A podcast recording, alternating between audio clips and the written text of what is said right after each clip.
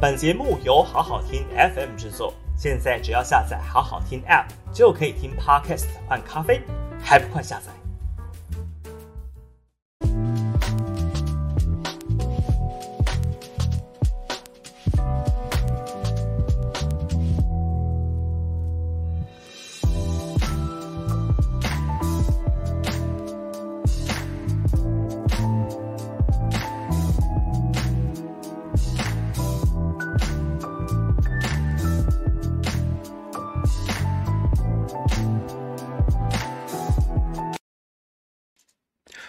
各位观众朋友，大家好，欢迎来到今天的下班不演了。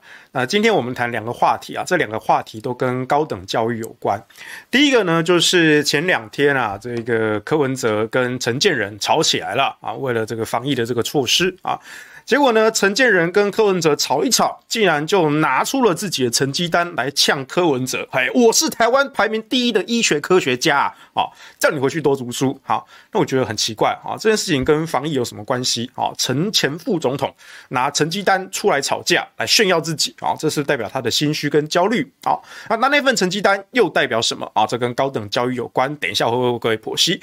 那第二个事情呢，就是我们的赛车教父廖老大呢。他日前在直播的时候啊，他讲了他对于大学的看法哈，他觉得说，哎，年轻人哦，不用读大学啊，哦，最穷就是读大学的啦，哦，你这一辈子在你十六七岁就决定了啊，你高中毕业要不要读大学，哈，这个之类的啊。那其实这个应该是四月中左右的他的直播，然后当时其实有一波新闻哦，不过当时我不知道为什么，就是好像可能那时候大家比较紧张在疫情吧哈，当然最近还是疫情更紧张了。可是呢，前两天就是 ET Today 他重新的把这一则新闻诶做出来了，剪成短片，然后我就看了一下我，发现那个回响非常的大，可是那个回响呢，绝大多数都是在骂廖老大哦。那我稍微看了一下廖老大的这个讲法哈，我觉得他讲的不算错啊，但是我觉得有一些东西要帮他补充。那顺便来聊一聊我自己对于呃高等教育或是你要不要读大学这样的看法。OK，好，那我们就先讲陈建仁这件事情好了哈。陈建仁这件事情呢，其实就是因为现在大家知道，现在本土确诊的案例越来越多，尤其在双北哈，双北这个每天。阳性确诊这个案例越来越多，尤其是我们的筛检的量能，啊，已经逐渐要无法负负荷了，啊。所以其实你从最近这几天的确诊的人数，你大可以看到，真正确诊的人，真正染疫的人。其实不止这个数字啊！今天听说好像已经破两万了哈，今天一天就破两万啊！但其实真正每一天染疫的人远远不止这个数字。你可以看到，之前我们在估算模型的时候，你会发现它其实有一个大概等比级数的一个倍率。可是呢，呃，这个倍率突然缓下来了。缓下是为什么呢？当然不是说哎，突然病毒就又变种了，又变得传染力变比较弱了，不是的，是因为我们的筛检啊已经到了上限了啊，所以它有一个天花板。那大家在筛检的检体呢都在排队啊，所以就塞车了。所以你每一天确定阳性的那个 PCR 的那个数字呢，就有一个隐形的瓶颈上不去啊。所以这件事情呢，这个中央跟地方呢就就意见就分歧了哈。比如说像是柯文哲，他就提出说以筛代隔。啊，就是说，你今天如果是接触者啊，你曾经是接触过确诊者的人啊，你是接触者，照原有的规定，你是应该要被隔离十天的。那后来当然放宽了，变成七天，后来又放宽变成三加四天，就是说你只要关严格关三天，那剩下四天呢是自主健康管理啊，你可以有限度的哈出去买个饭啊之类的，但是呢。不要在外面逗留啊，尽可能还是回家自主健康管理啊。目前的最新版本，嗯，应该吧，好，反正这个版本每一天都在变啊。三加四天，以筛代隔的意思就是说，哎，因为现在每天确诊的越来越多，哈，隔离可能几十万人了，这接下下去整个城市的机能是有可能会停摆的。那与其这样的话，倒不如说，如果你是接触者，当然你有染疫的风险，但是呢，如果你每一天自己做快筛都是阴性。OK，那你可以出门正常活动啊，快筛阴性可以出门活动啊。那这是隔离者的部分。那至于确诊者的部分呢？那现在最主要的问题就是 PCR 的检体已经塞车了啊，这个检验量能啊是已经到极限了。所以现在呢，就有在吵一件事情，就说那是不是我们快筛阳性就视同确诊啊？就先隔离起来哦？因为你你 PCR 没得做嘛，对不对？那 PCR 当然比较准啊，可是呢，因为 PCR 已经要排队了，所以是不是我们靠快筛剂阳性，我就先把你隔绝隔离起来啊？这样子比较保险啦啊？或者是说，你必须要先拿到 PCR 阳性，呃，对不起，你先拿到快筛阳性，对不起，快筛阳性呢，你才能去医院做 PCR。你不能说哦，今天我是接触者哈，那我都还没做快筛，然后我就觉得说，哎，我好像有风险了，我去做一下。好，这样就会造成很多 PCR 的检体又在增多了。好，所以这个其实在中央跟地方呢都在吵这件事情啦。那我是觉得这个东西是要很看实务临床上的的的的问题，然后去执行的。可是呢，就是我们的前副总统啊陈建仁就跟我们台北市长柯文哲吵起来了哈。两个啊都算是医学相关的啊，一个是医学科学家，一个是急诊室的医师啊主任啊。那先讲我，我先讲我个人立场啦哈，在这个实务实战上呢，我绝对是站柯文哲这一边的啊。那柯文哲讲的也没错啊，现在我们在第一线执行的，那有些东西跟书上写的是不同的。你陈建仁，你或许很会做研究，你很会发 paper 写论文啊，或者说你很会挂名论文，对不对？那不论也不一定是你自己写的，好像是你就是挂名的哦，越挂越多，挂超大啊，这不代表你在。第一线的执行上，哦，有精准的判断。那柯文哲呢？他自己是急诊急诊室出来的，哦，这个医师，外科医师，他每一天他的工作就是在这个生死之间做判断，啊，做很快的有限资讯下的有有限时间下的一个判断。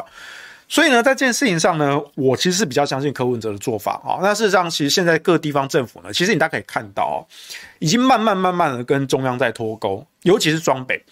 双北呢，第一个它的确诊是最多的哈，疫情比较严重。第二个呢，双北其实在各项的包括医疗的系统啦、资讯的系统啦等等的反应，通常都是最快的。所以其实双北市是一直走在中央前面的啊，尤其在这一次的疫情之中，我们可以更可以看到这样的现象哦。所以在这样的情况之下呢，我会比较相信柯文哲啦。好。但是我觉得很好笑的地方就是说，就是前前阵子啊，柯文哲跟陈建仁这样吵架，陈建仁呢可能发现吵一吵吵不赢哈，他就公开了一封哈，他的好朋友哦，这个是好朋友叫什么名字呢？叫做洪明奇啊，好像是中国医药大学的校长啊。洪明奇寄给陈建仁一封信啊，他就说。呃，根据这个 research.com 啊，这个网站呢，哈，它上面有各国科学家哈发表论文的这个引用次数这个排名，他们用 H index 去算。什么叫 H index？哦，H index 就是说，如果你一个人有一百五十五篇论文，其中被引用最少的那一篇被引用了一百五十五次。那么你的 H index 就是一百五十五啊。那 H index 是学术界的一个指标啊。严格来说，其实并不是学术界的指标，它其实是学术界做给外行人看的一个指标。这个我等下再讲啊。那陈建仁呢，他的 H index 是一百五十五啊，在这个 Research. dot com 的网站上呢，他是台湾地区排名第一的医学科学家。那排名第二是谁呢？排名第二呢，就是这位中国医药大学的校长洪明奇啊。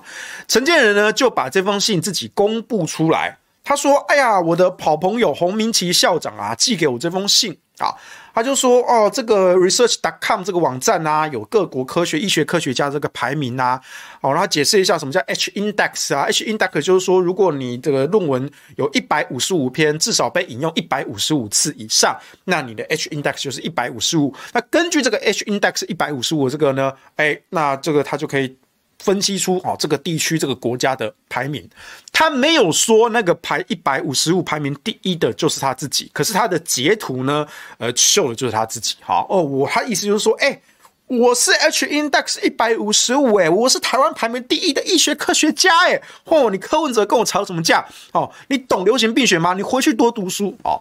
我就觉得很很可悲，这是一种小孩子的吵架法，你嘴巴上说不过人家。讲不到出道理，结果你就说，我上次考试每一科都考九十九分、一百分，我是全班第一名，对不对？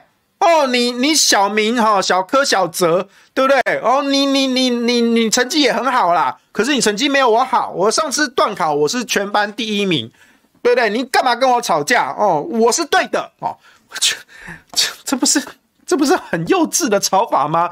我小学的时候都不会这样吵架了。我小学的时候吵架都是讲道理的，讲到大人说不出话来的。你陈建仁，你一把年纪了。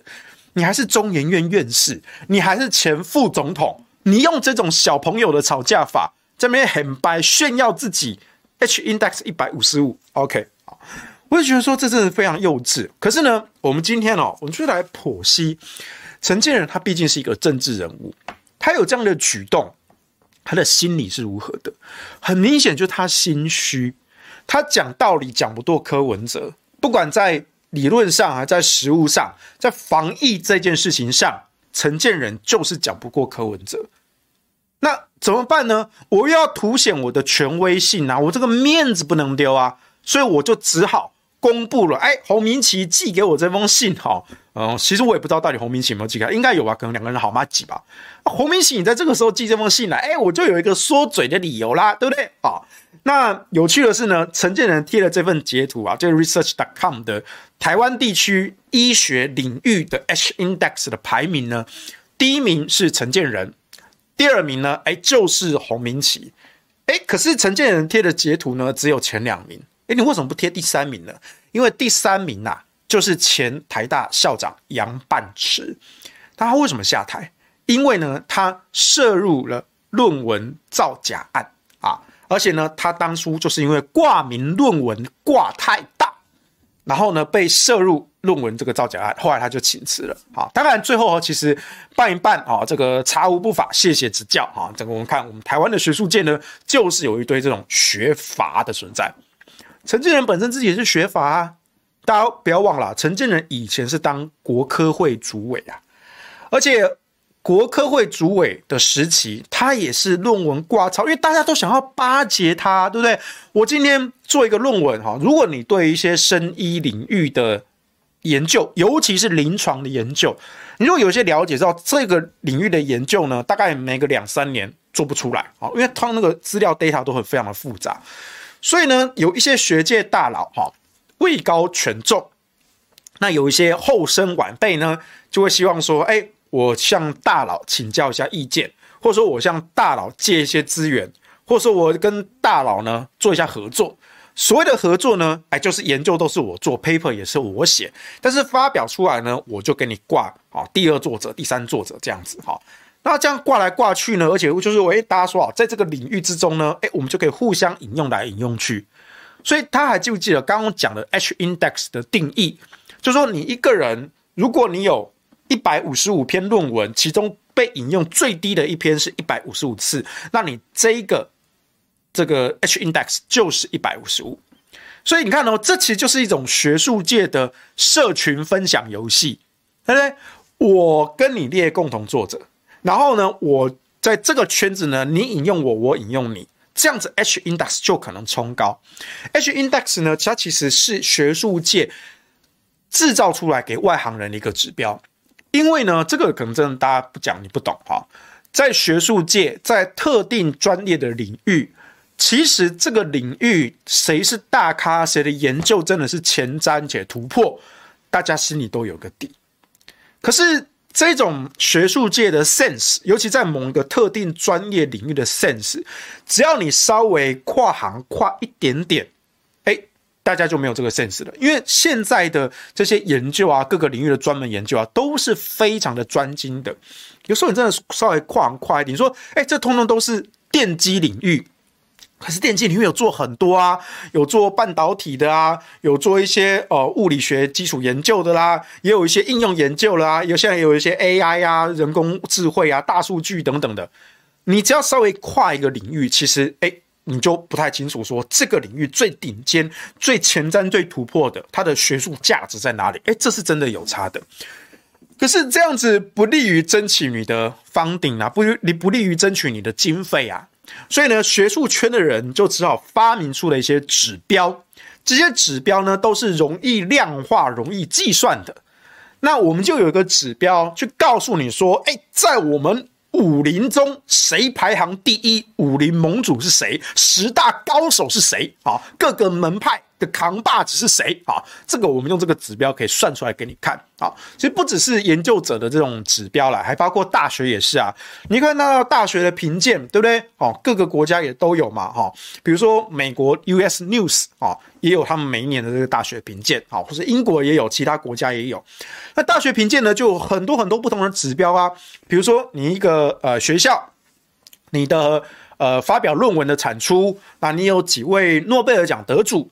或者说你的师生比啊，或等等之类的啊，还有说你的整个科研的经费啊，等等这些东西，它就有一个综合评比。那为什么各家的世界大学评比排行不同呢？因为他们的那个加权指数都不太一样嘛。哈，有一些诺贝尔奖校友的加分啊比较多，有一些呢是看你整体的研究经费谁比较多，有一些呢诶是比较注重教学，是看你说诶你这个大学的师生比啊如何。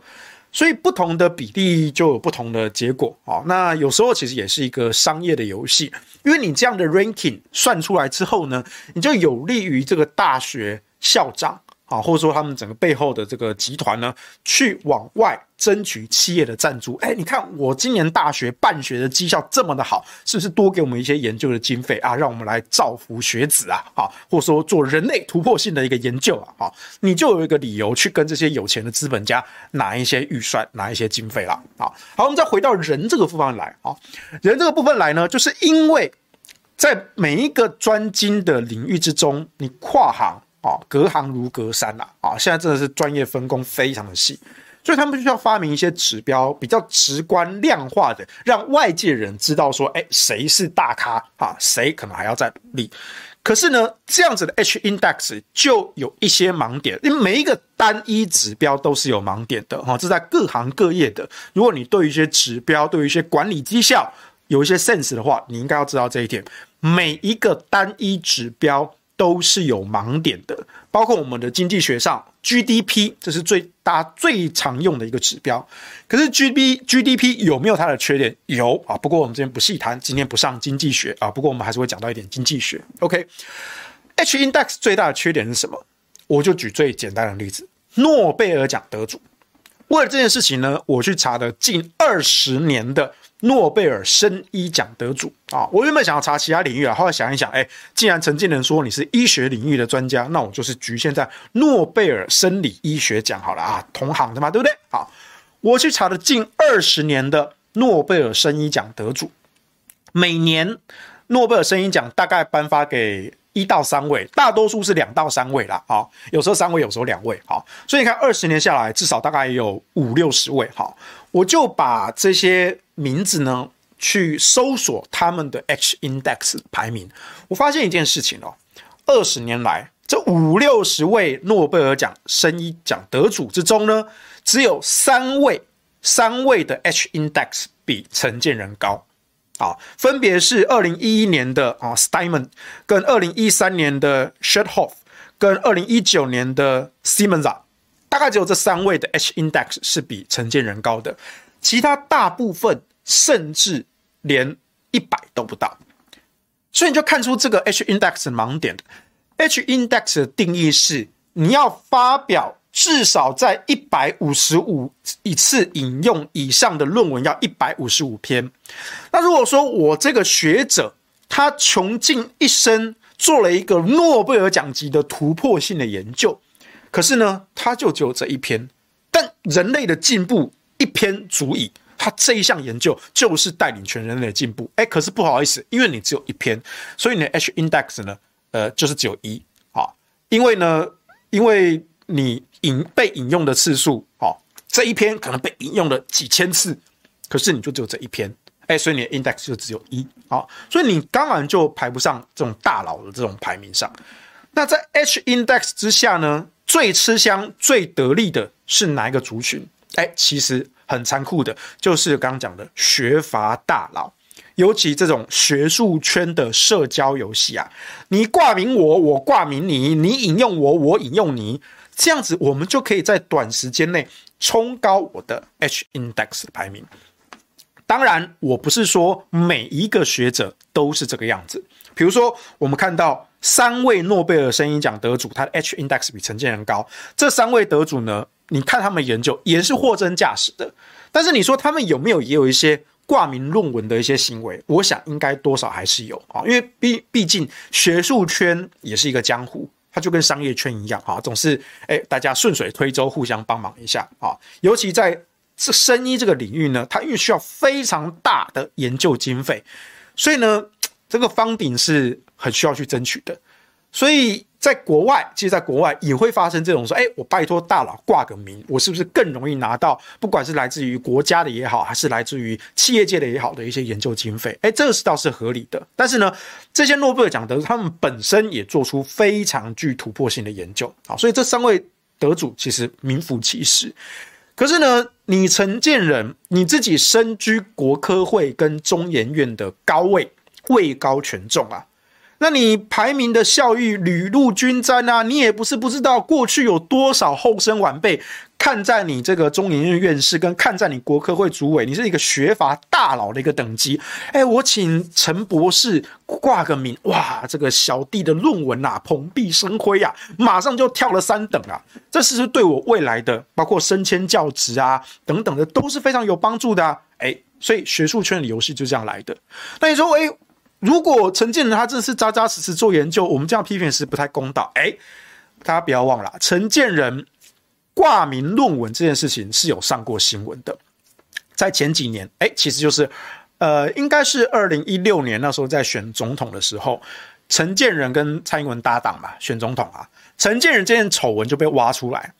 他以前在担任国科会主委时期，或在担任中研院士时期呢，也是挂很多的论文啊。那挂很多的论文呢，他曾经有一篇论文就涉嫌抄袭案。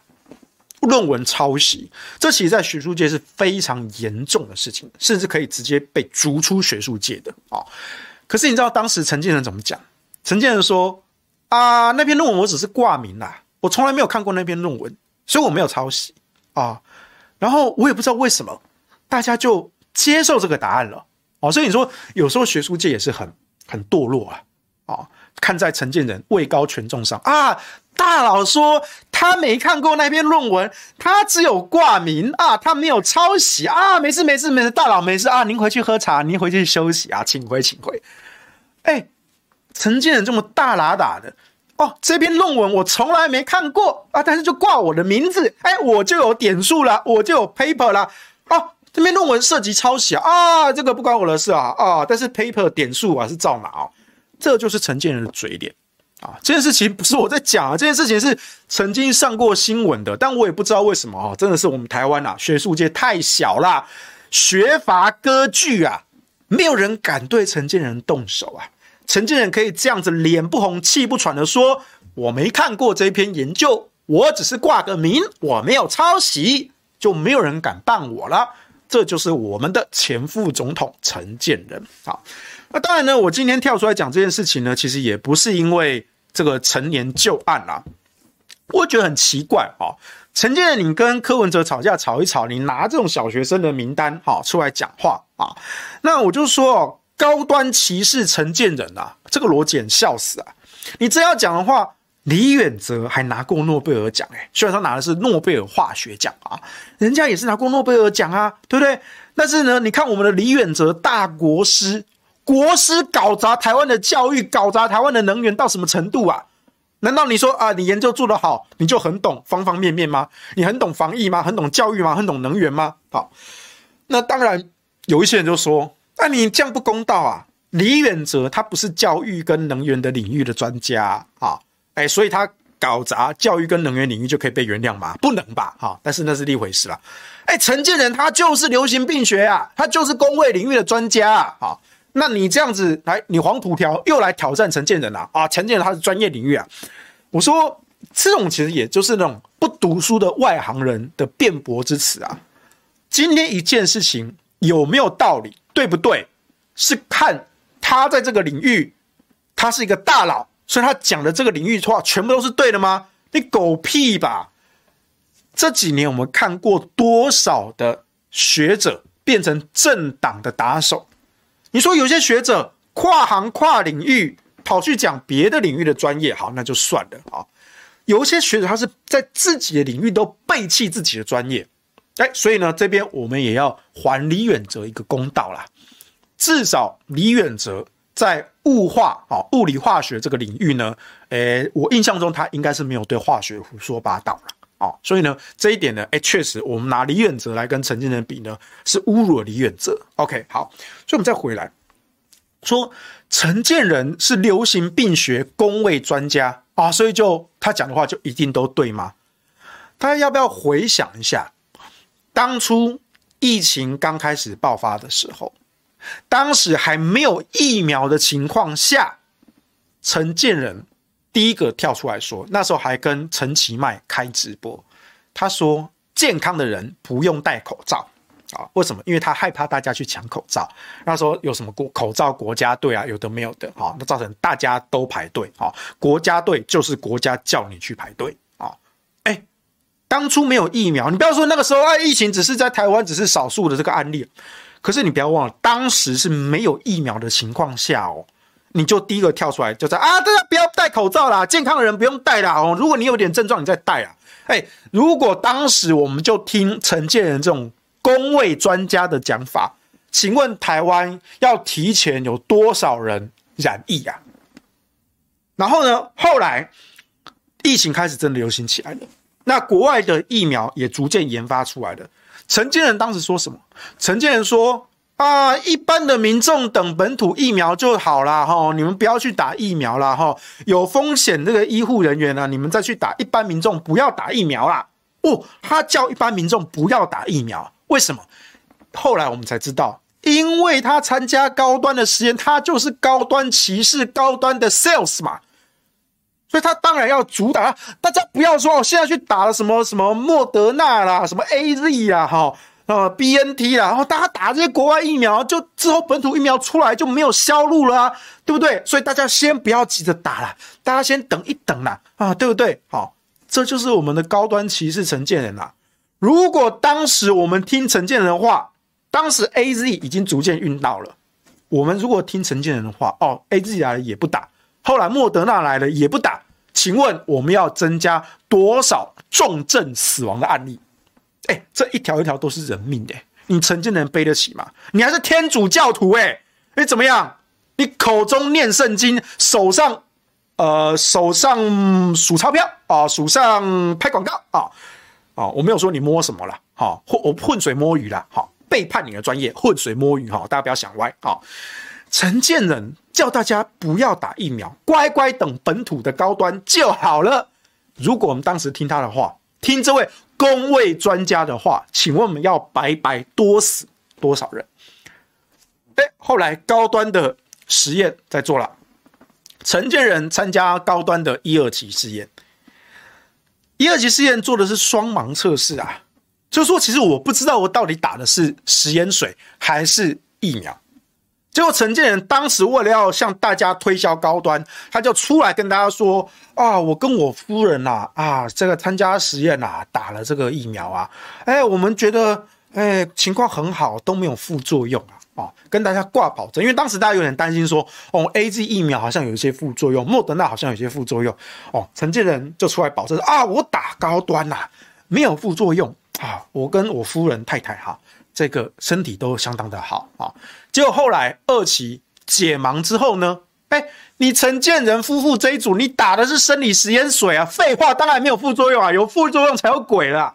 可是，一般。你要求一般社会大众知道什么叫双盲测试吗？有一些观众你们知道啦，可是大多数的民众不知道什么叫双盲啊。听到哦，陈建仁呢，副总统呢，哦，还是中研院院士呢，流行病学公卫专家呢，哦，以供高端没副作用哦，哦，人家就搞就厉害哦，这支疫苗赞赞赞，是不是？是不是他出来为高端高端挂保证？结果后来被揭露说，你他妈你明明就是双盲测试，你自己根本就不知道你自己打的是食盐水还是疫苗，然后你出来说我打疫苗没有副作用，这算是哪门子的医学伦理呀？陈建仁你自己一定很清楚什么叫双盲试验，这就是我们为什么为什么不能够原谅陈建仁？你越理解这些医学相关的研究，你越不能研究原谅陈陈建仁，因为这个人就是一个无耻的政客。所以为什么我跳出来讲话啊？所以你看哦。当初防疫的也好，戴口罩的也好，本土疫苗的也好，哦，到了打完疫苗，哈，后来有补打了，哦，补打真正的高端疫苗，完全变身很逊高端骑士陈建仁，哇，更是努力的推销高端了。他后来要出来说，哎呀，这个高端的三期临床啊，他其实说国外也是用免疫桥接啊，哈，日本啊，他们也都是他们的国产疫苗，也都是用免疫桥接。哎，no no no no no，陈建仁，这就是你。攻北产，你知道吗？天主教徒圣经里面有讲啊，如果你说谎，你要被丢入火湖地狱的啊！你身为一个天主教徒，你大庭广众之下公然的说谎，什么叫免疫桥接？什么叫三期临床测试？当初的三期试验，就是莫德纳也好，AZ 也好，BNT 也好，甚至是中国大陆的国药科兴也好。他们都是乖乖矩规规矩矩的做三期试验，三期试验就真的去去疫那个病毒的感染区打疫苗，打疫苗一轮回来之后，看它的实战的保护力。那什么叫免疫桥接？免疫桥接呢，就是呢，我把打过疫苗的人呢，他们的这个血抽出来，哎，把那个抗体提炼出来，然后呢，用培养的病毒株呢下去做综合。看它能够中和多少病毒的这个倍数，那这个叫做免疫桥接，就是说我已经在既有的疫苗的效力的前提下，它可能有变种，那有变种，那我不可能重新做一遍了，因为可能说我这个区域其实大多数人都已经接种疫苗了，或者说在疫情大部分流行的情况下，如果你要这个区域的这些受试者，你不能够打疫苗。因为你要做双盲，你要有实验组跟对照组，有一些对照组它是不能打疫苗的。你要这些受试者打生理食盐水的人，白白暴露在染疫的风险之下，这也不太人道。所以在这种大规模的感染地区，或者是已经疫苗覆盖率很高的地区，我们才会用这种免疫桥接的方式来测试旧的那支疫苗跟新的这支疫苗它的。倍数的相比，在实验室的培养里面来做就好了，不用看实战的保护力。可是，在当时，当时世界各国为了拿紧急授权 EUA EUA 的疫苗，AZ、莫德纳、BNT，甚至包括中国大陆的国药跟科兴，都是规规矩矩的做三期的试验。那三期试验呢，其中的报告大概就有几万人的数据，他们都是根据三期的其中试验，几万名受试者的实战保护力。向各国政府申请 EUA，人家都是规规矩矩做。我们台湾，我们的高端疫苗，哎，不做二期的其中解盲。去年十月、十一月的时候，二期的其中哦，还不是二期的完整解盲，二期其中解盲做出来啊，这个实验室的这个培养皿做出来数字不错，所以呢，我们就直接向哎卫福部申请 EUA 了，哎，然后就过了。哎，高端公司嘛，党营事业嘛，开后门，直接就放水让你过了。那你陈建仁，你不会不知道免疫桥接跟三期试验的差别？可是他当时他特地的发文为高端背书，说啊，其他国家的三期也是做免疫桥接啦，这就是骗。尤其这就是你自己的流行病学专业，你就是在骗。天主教徒说谎下地狱啊！你是要被丢进火湖的。这样一个说谎的天主教徒，我都不知道他有什么脸见上帝呀。我先说我自己不是。基督教徒，我也不是天主教徒。虽然我读过天主教学校，哎，我对于圣经的教义还是有一些理解的。好，我当时还写过文章骂陈建仁，我还把那个圣经的那一段给扣出来，而且我还是用天主教的版本，真的。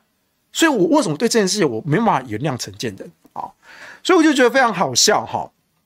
那陈建仁这件事情呢，其实也可以透露出台湾的学术界其实真的很堕落，一个学阀大佬。一个践踏自己的专业，然后去求取这些利益，而且他牺牲的是国人的生命健康，你要我怎么原谅他呢？好，这是第一件事情啊。我们今天谈的第一个主题，承建人这件事情啊，有兴趣的话，你可以去研究一下，说，哎，我们台湾的这些 H index 哈，到底是怎么回事？OK，好，那第二个话题呢，我们今天讲这个高等教育啊啊，顺着这个高等教育啊，这种学阀大佬哈，他们在研研究哦，这种学阀大佬这种现象，哎，我们就来谈说，那我们的高等教育在干什么呢？好，这件事情呢是起因于啊，四月中的时候，我们的赛车教父廖老大，他曾经开直播，然后他讲，他觉得说，哎呀，年轻人呐，其实这种不用读大学啦，对不对？你十六七岁哈，高中毕业啊，你人生就决定了，你要不要读大学啊？跟你讲了。最穷的就是读大学啊！他说他的这个儿子女儿啊，哦都没有读大学啊。他的儿子啊没有读大学啊，那这个高中毕业呢，就是学做工啊。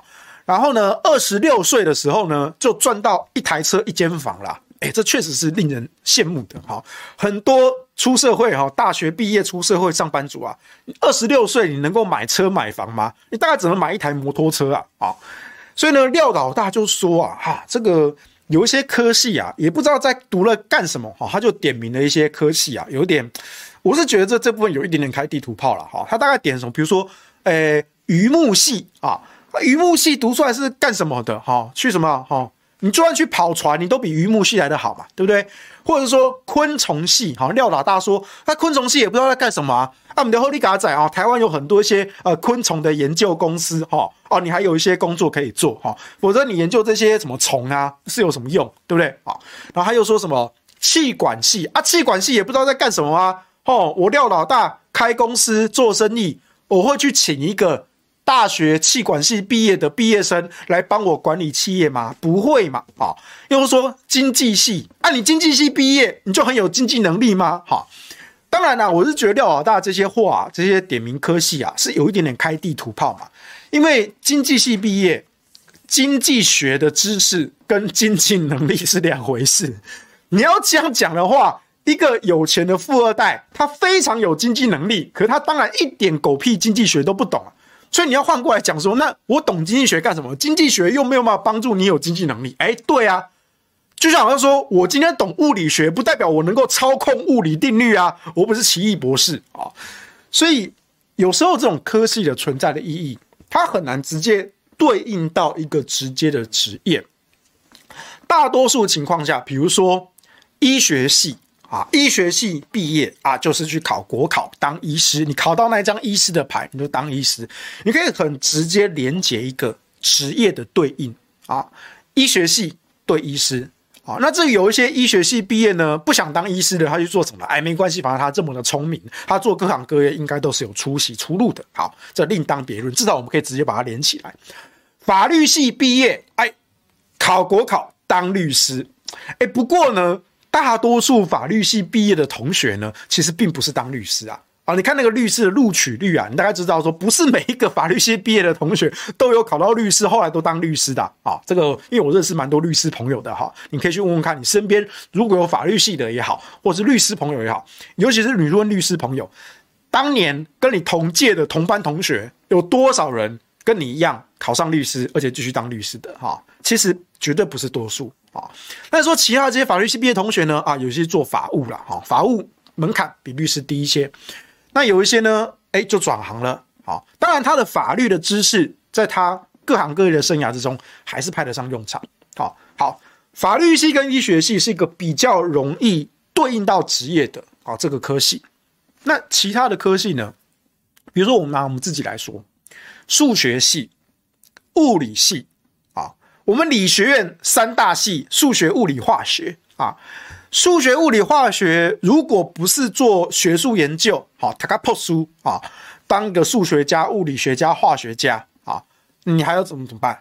呃，当老师啊，不管你去去高中也好，国中也好，哎，教数学、教物理、教化学，对不对？好，除了当教授、当研究学者、当老师，请问理学院这种基础科学系，你要做什么？对不对？像我自己，我当年也是要搞学术研究啊。啊，我当年成绩非常好哦，全校前几名毕业。然后毕业之后呢，去英国伦敦帝国理工研究理论物理，我研究黑洞的量子重力。然后那个时候我论文的进度也超前呐、然后读得非常开心啊，非常热衷投入啊。我看到物理化学，看到方程式，我都会兴奋的。哎，结果后来我在冬季假期的时候不对劲了，那后来发现说是忧郁症啊，我觉得很奇怪。当时我还不知道什么叫忧郁症啊，但是我发现自己不对劲，所以幸好我有当机立断回台湾来。回台湾一个月之内恶化成重度忧郁症，我在床上躺了整整一年，休养了一年才下床。那后来因为我其实是一个普通人家的一个家庭，我家境没有到很好，那怎么办呢？就你说再再出国回去把学业完成吗？对不起，我家没有这个经济能力。好，我是靠我自己存下来的奖学金跟学贷，出出国读书的。我没有富爸爸富妈妈，我是靠我自己。那很不幸的，我身体发发生了问题，对不对？虽然说我的课业表现、学术研究很优秀，可是没有办法，人生就是这样子，出了一些意外，所以我只能走出学术界的象牙塔。然后有一段时间，我开始教书，然后开始在网络上啊做这个核能留言终结者，哎，慢慢慢慢小有名气。然后后来又接触到了智库，然后踏进了公共领域，踏进了政治领域，踏进了媒体的领域。所以你看我现在这样子，我就是一个斜杠人生啊，不务正业。很多时候，甚至你。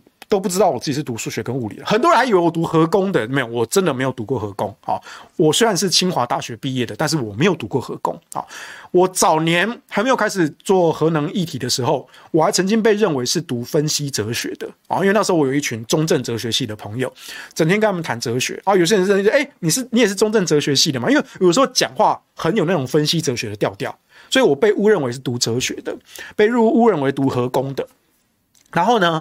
呃，我还被误认为读法律的，因为呢，后来我就开始在谈一些法律的一些东西，包括电业法也好，还有包括我自己被告，对不对？被民进党这些一四五零塔绿班哈提告，好，然后我自己写诉状，自己打诉讼，好，我还打赢对方的律师，好，在我手下，手下败将有谁？詹顺贵啦，王展新呐，这都是民进党御用大律师啊，被我修理得多惨呐，对不对？哎，我讲的都还不是当事人啦，对不对？原告跟告诉人，那个对我来说已经没有用，那就是一个 打手嘛，对不对？杨木火他就是个小丑嘛，或什么李慧仁，对不对？我把他跟在同篇文章把他跟这个杨慧仁的名字放在一起，他就要告我妨害名誉，对不对？后来败诉了啊，对不对？但是呢，这两个都只是棋子，真正背后的党派的大律师是詹顺贵，是王展新，这都是民进党御用大律师啊。我在庭上是直接跟律师开战的，啊，哎，最后我打赢了，对不对？而且詹顺贵还不止，他地检输一次，高检输一次，提自诉，地院输一次，高院也输一次，然后他们那个同一个案子，他还去跟中选会去告中选会提行政诉讼，据说也是败诉。光詹顺贵在我手下就五连败啊。那第二个是谁？王展新，这个也是民进党御用大律师啊，好，他帮李慧仁辩护。他那时候一直想要从我口中套，到底党内是谁卖消息给我啊？我有我自己的情报管道啊，我干嘛铺路给你？所以我当庭就直接修理那个。我说，当时我们在秘密证人作证的时候，你的一个小弟接到电话就出去了，那个就是跟党通风报信。你知道那时候王展新怎么说啊？那个不是那个不是我助理，那是我们，呃，他有点尴尬，有点紧张啊。这是我们所的实习律师啊，呃，他他他他他要联系那个我们所上的一些事务啊。王展新，你在讲什么笑话？一个实习律师权力可以大到帮你的事务所联系这些事务哦。你是不知道实习律师是干什么的？你们家的实习律师是干这种事情的吗？哦，那还真是了不起啊！所以那时候我不知道，我可能觉得那个法警啊、书记官啊，搞不好连法官都在偷笑，但他们还是很端正严肃啊。但是他们有点 shock，我看到他们表情有点微微的变，他那有点 shock，我就当场就直接呛他这一点。OK，所以你说这一些诉讼的案件，然后就有人以为我是律师。啊，甚至我还在《月旦法学期刊》上写过文章啊。你很多法律系毕业的同学，或者是你当律师的一些同学，你们还不一定在《月旦法学期刊》上写过文章诶。我当时被受邀要了一篇稿，写电业法修法这个文章诶。所以当时我有一个法律系教授的朋友叫高明志，高老师就跑来跟我说，他说 他有同样是法律教授的朋友，还有律师的朋友，就要问说，哎呀。这位黄世修是在黄世修老师是在哪一所大学任教啊？然后他说他不是教授哦，那他是律师吗？他是在哪一家哪个地方开事务所啊？啊，他也不是律师，他甚至不是读法律系的啊，所以他的这些律师朋友跟教授朋友就吓呆了。哈，黄世修不是读法律的，哦，对，所以我被误认为是律师过啊，所以我整个人生就还蛮斜杠的。但是我们今天要谈的说，今天你高中毕业，你要不要读大学？所以反过来说，我们要先问说，大学存在的意义是什么啊？我话先讲在前头哈，大学百百种人，有非常非常优秀、非常顶尖厉害的高手，你见过你就知道啊，这个人是高手。你在他身上你可以学到很多东西，你的眼界跟实力在那四年之间会有很显著的提升，但是真的帮你的武功突破一个境界。可是也有人大学四年就在混。混了四年，哎，有一些没有毕业啊，有一些啊侥幸的毕业了，还跟我一样领清华大学的毕业证书。可是你就觉得说，哎，这个人大学四年都要混呢，他到底学到了什么？我也不知道啊。所以对这种人来说，你说大学对他有什么意义呢？我觉得也没有什么意义。可是对有心要做学问的人，或是单纯提升自己眼界的人。他身边都是非常优秀的人，有一些人是也是一样，哎，家境清寒呐，刻苦读书，哎，凭自己的实力打出一片天下。有一些呢，哎，家境优渥，哎，反正没事就来读个大学，也是读台大啊。啊，进来台大之后，哎，你就发现，哎，跟你的这个好朋友啊，哎，四年之后毕业了，哎，过几年你出社会，搞不好你这个同学呢，哎，就拉你一把，对，因为人家家境好，搞不好人家接他们家里的事业，哎，就想，哎，我有个同学不错，哎，我把他找过来。哎，你就因为这样子，你就搭上线了。哎，对你的人生也是不错的。尤其这件事情在 MBA 更是常常发生。好，在研究所那种 MBA 或是 EMBA，因为 MBA 跟 EMBA 这种学位呢，它本来就不是给一般人读的，它是给这种企业界的老板读的啊，总经理啊、董事长啊，或这些创业家读的啊。那你有幸去读到这样班，它其实重点是你人脉的这种开拓啊，所以。对这种人来说，他们要非常清楚说，我读大学或读研究所的意义在哪里。他非常的清楚，所以我来这里四年的时间、一年的时间、两年的时间，我就是要做什么。他其实非常清楚，对目标非常清楚的人来说，大学绝对是一个让你突破人生境界的一个场所。又或者是说，你单纯就是，哎，我对学问非常的饥渴啊，stay hungry, stay foolish。对，我对钻研学问非常的饥渴，像我们这种当年哈做学术的这种学术仔啊，我们真的看到那种数学方程式会兴奋的哈，我们就是想要为人类哈做这种研究，或者说不要说为人类啊，我就是觉得说这个东西非常的有趣，那种学术的狂热啊，所以大学也是一个非常好的场所。你在系上接触到的每一位教授，不管他的研究有没有做到世界顶尖？有没有拿过诺贝尔奖？啊，这都不重要。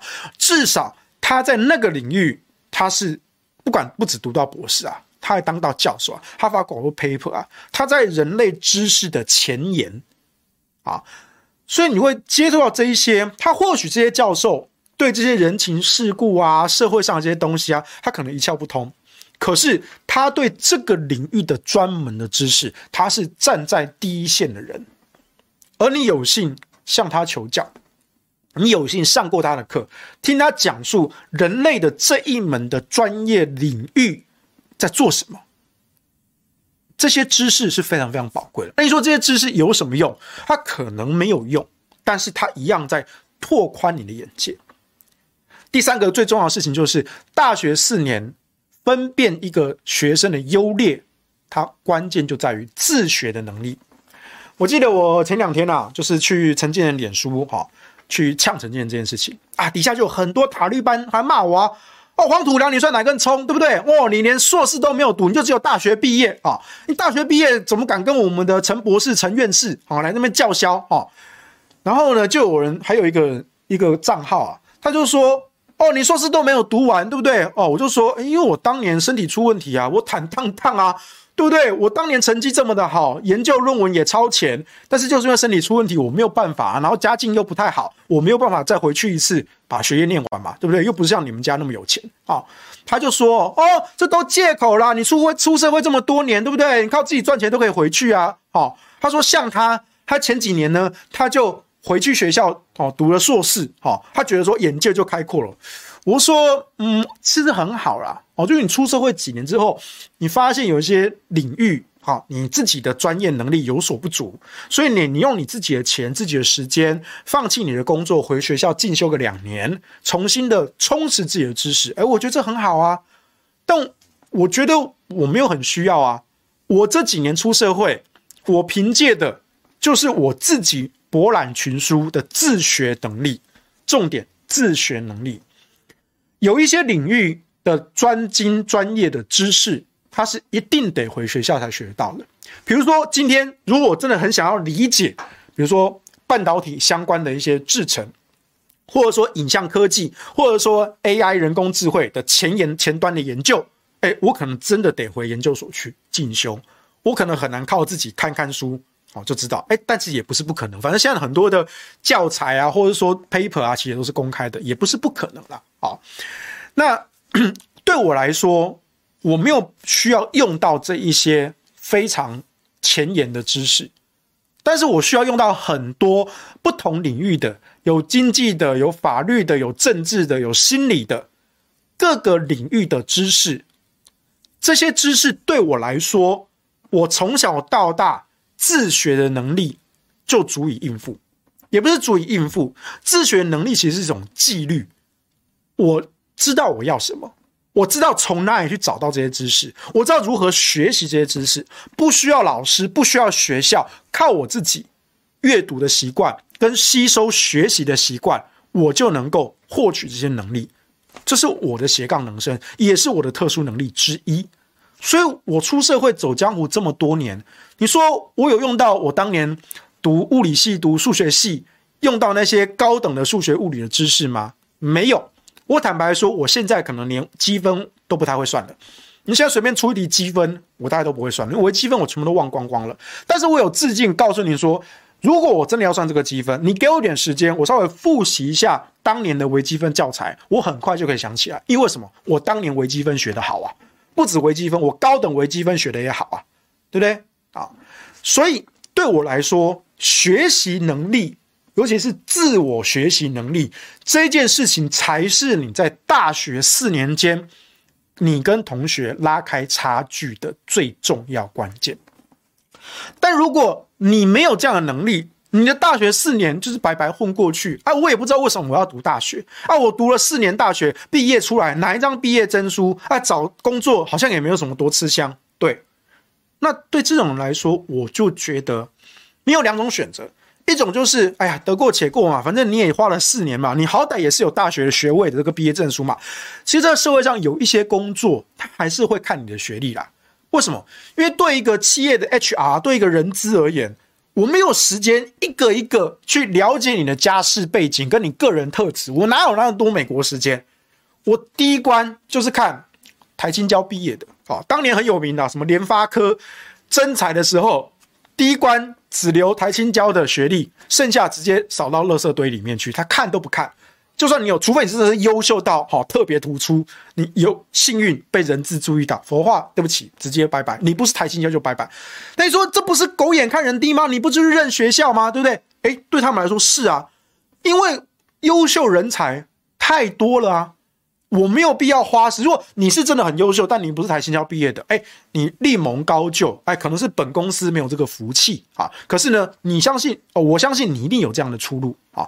那对我们公司政策来说，优秀的太多了哈，都要来应征我们公司啊。那我们就第一轮就直接话说，哎，节省我们应征时间，哎，第一轮台新交了再录取啊，才过到第二轮去，这也合理啊，这是非常的节省时间，这是一种理性的选择啊，对不对？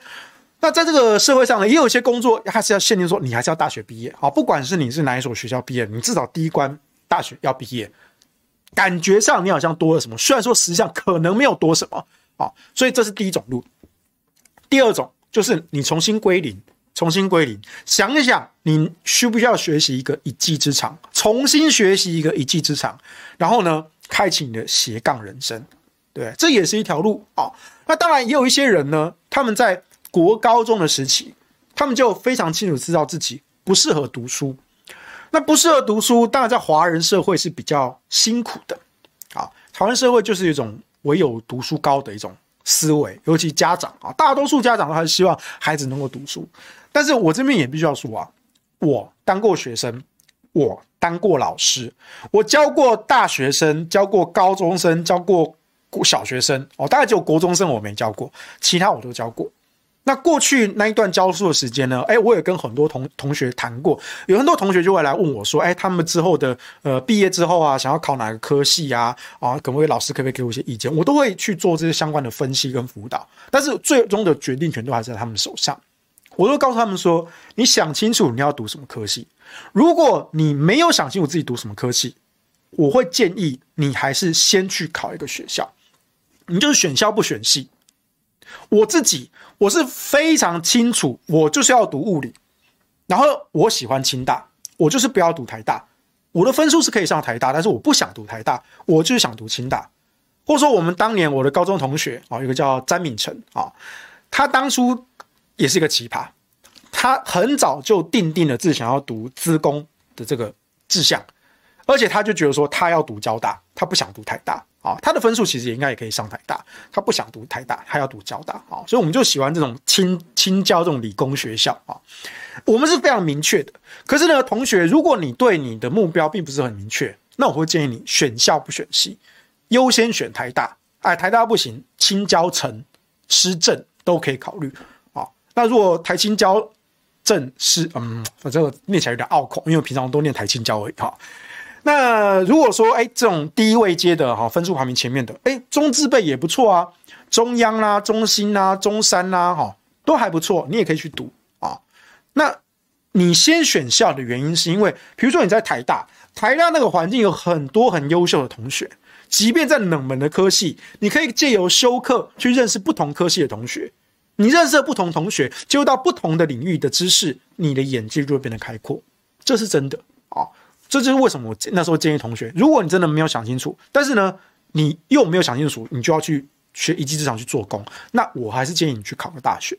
可是如果你进了大学，你就浑浑噩噩混四年，那是你的人生。我说我很清楚，我的工作是把你送进大学，我的工作不包含你大学四年过得怎么样。但是我当然还是会跟你说，你大学四年，如果你好好的训练自己，锻炼自己的学习能力。你出社会，各行各业，就算你之后不是在本科系这个职业生涯里面，你跨行了、跨领域了，当年你受到这些训练一样是有用的。包括我现在，我当年受到这些高等数学、物理的知识本身忘记了，但是数学、物理的训练，它整个逻辑的框架，对我来说，至今仍然受用。所以对我来说，我认为上大学是一件对我非常有意义的事情。如果我没有上大学，我大概眼界不会到现在这个样子。可是你说有一些人，他就是不适合读书啊，他这连大学都考不上，那也没关系，你就规规矩矩的、乖乖的学一门一技之长。比如说廖老大，他就说他儿子，哎，高中毕业就学改车啊，跟他一样做黑手啊，对不对？哎，你们不要小看这些师傅啊。这些做黑手的师傅，其实他收入啊，远远高于大学毕业生啊！哈，这些蓝领阶级啊，为什么？因为这些工作辛苦，没有人做啊。那其实他的收入其实还蛮高的啊，但就是实打实的，你要学一技之长。我记得我当时啊，在彰化教书啊，我有一个学生，他当时呃，就那时候高中快要毕业了，他就很清楚，他觉得说他不要去读大学，他想要进工厂当学徒啊，好像也是。做机械制造相关的哈，当学徒。然后呢，我记得我就是后来我离开，就是没有再教书了。几年之后，这个学生他有传讯息给我，他就说他现在哈当学徒啊，快要出师了哈。那他当学徒的期间呢，包吃包住，那师傅对他也非常好。然后他现在学到一技之长，能够出师了啊，然后就去工作。他现在一个月的薪水啊。哎，说出来七八万，我靠！我就说，我知道很多大学毕业生毕业只有三万块钱的薪水嘛？你一个月领七八万，他说对，好，所以我就跟你说，读书考大学真的很重要吗？我没有说不重要，我也没有说重要，而是你自己决定重不重要。当然，就廖老大而言，因为他是已经有钱了。做生意成功了啊。当然，他早年也赔了很多钱，可是他后来哎成功了啊。可能说他运气好，但他也付出非常多的努力。他这些话，当然有一些是有人开地图炮，有点摒弃这些啊奇奇怪怪的科系啊。我坦白说，我也不知道昆虫系在干什么。那经济学我大概知道一些哈，但是我也必须说，读经济学不代表你有经济能力。尤其很多人的名思是，你以为读经济学就很懂得投资理财吗？啊，财经系跟经济系是完全不同的事。就算你是财经系毕业，也不代表你投资一定赚钱呐。好，所以这个是大家同学要厘清的一件事情。所以我这边想说的是，其实哦，我自己当当过老师，然后我自己对教育有些看法。我这很右派啊，我觉得啦，好，以现在的教育而言。其实现代或者近代的教育，近代的教教育体系，包括我们的义务教育、国民义务教育，它其实源自于普鲁士。普鲁士要在短时间内训练出大批具有基本常识的国民，所以这就是国民教育的由来。不管是六年也好，九年也好，十二年也好，但是时至今日，你就觉得说，有人读到大学毕业了。怎么连一点生活的常识都没有？基础的社会、地理，还有自然、理化的定律，你们都不知道？那你读国，你不要说读大学，你读国高中到底有没有毕业？很多人连国高中的这些知识常识都忘光光了。所以你就说这种国民教育真的有什么意义吗？哎，至少。还是有些人记得嘛，那些不记得人就算了。而且你说你真的不懂这些东西，你不懂什么三角函数，哎，你平常去买菜，你懂得小学算术、加减乘除大概就够了。可是你学会三角函数，学会微积分，学会线性代数，是要让你买菜用吗？不是的。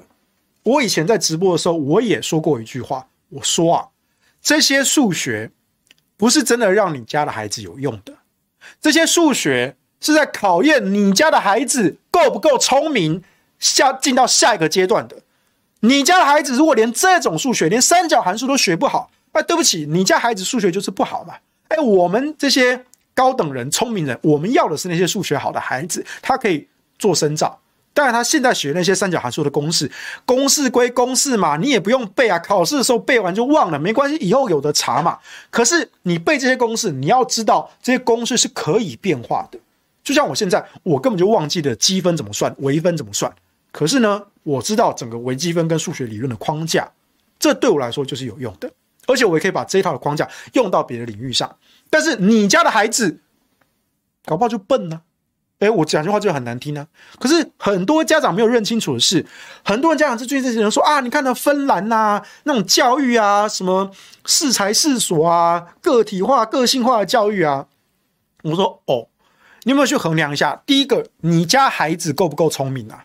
第二个，你家孩子够不够努力呀、你家孩子又笨又懒惰，那再好的教育砸他身上也是没有用，对不对？那如果说第三个，哎，第三就更残酷啦。前两项还是问你家的孩子啊，第三个就是啊，请问你身为家长，你有没有钱啊？如果今天你家就超级有钱啊，没有关系，你孩子啊又笨又懒惰，至少你们家有钱可以供他挥霍，不愁吃穿啦、很多富二代就这样来的，可是同样都是富二代，你有没有看过那一种比你认真又比你聪明、比你努力、比你优秀，而且他家里还是你家有钱一百倍、一千倍？有没有？有，我就看过这样子的人，很优秀，富家少爷公子哥，可是认真努力又优秀又聪明，然后呢，接家族企业把下一次也打得好好的，有这样的人呢？你看到这样的人，当然你不可能超越他，你要认清这件事情。可是同样都是家里有钱，那为什么你就是败家子，你就只会挥霍呢？没关系，反正你的生活还是过得比我们这些普通家境的人好，也比那些家境清寒的孩子还要好。人家连下一顿饭都不知道在哪里啊，我还算好，啊我有我自己的工作，我有自己的专业，好，我自己的收入现在大概也超过一般的上班族，但是我运气好。而且我够努力，而且我够聪明。可是呢，你家的孩子如果又笨又懒惰又没钱，然后你跟他说：“哎呀，读大学不重要啦。”对，你也可以这样想啊，因为那是你的人生啊。读大学重不重要？如果你家孩子够努力，你考上一个大学，至少你还有翻身的机会。我不是说你一定能够翻身成功，但至少有一个机会让你能够跨越阶级，能够上到上一个阶级去。你不可能跟最顶尖的社会精英阶级比，但至少你可以从社会底层的阶级脱离到第二层到第三层。至少你的这一辈，或是你的下一辈，你可以过一个普通家庭的生活，或是中产阶级的生阶阶级的生活。这是你的机会，没有说一定会实现，但是那是一个机会。但如果说你又笨又懒惰又穷，然后你还说啊，反正我就这样啦，哎呀，不用读大学啊，什么，那你去学个一技之长啊，你去学个一技之长，你也可以翻身，有个不错的收入啊。但是你又不愿意学，那说穿了，你就是个废人。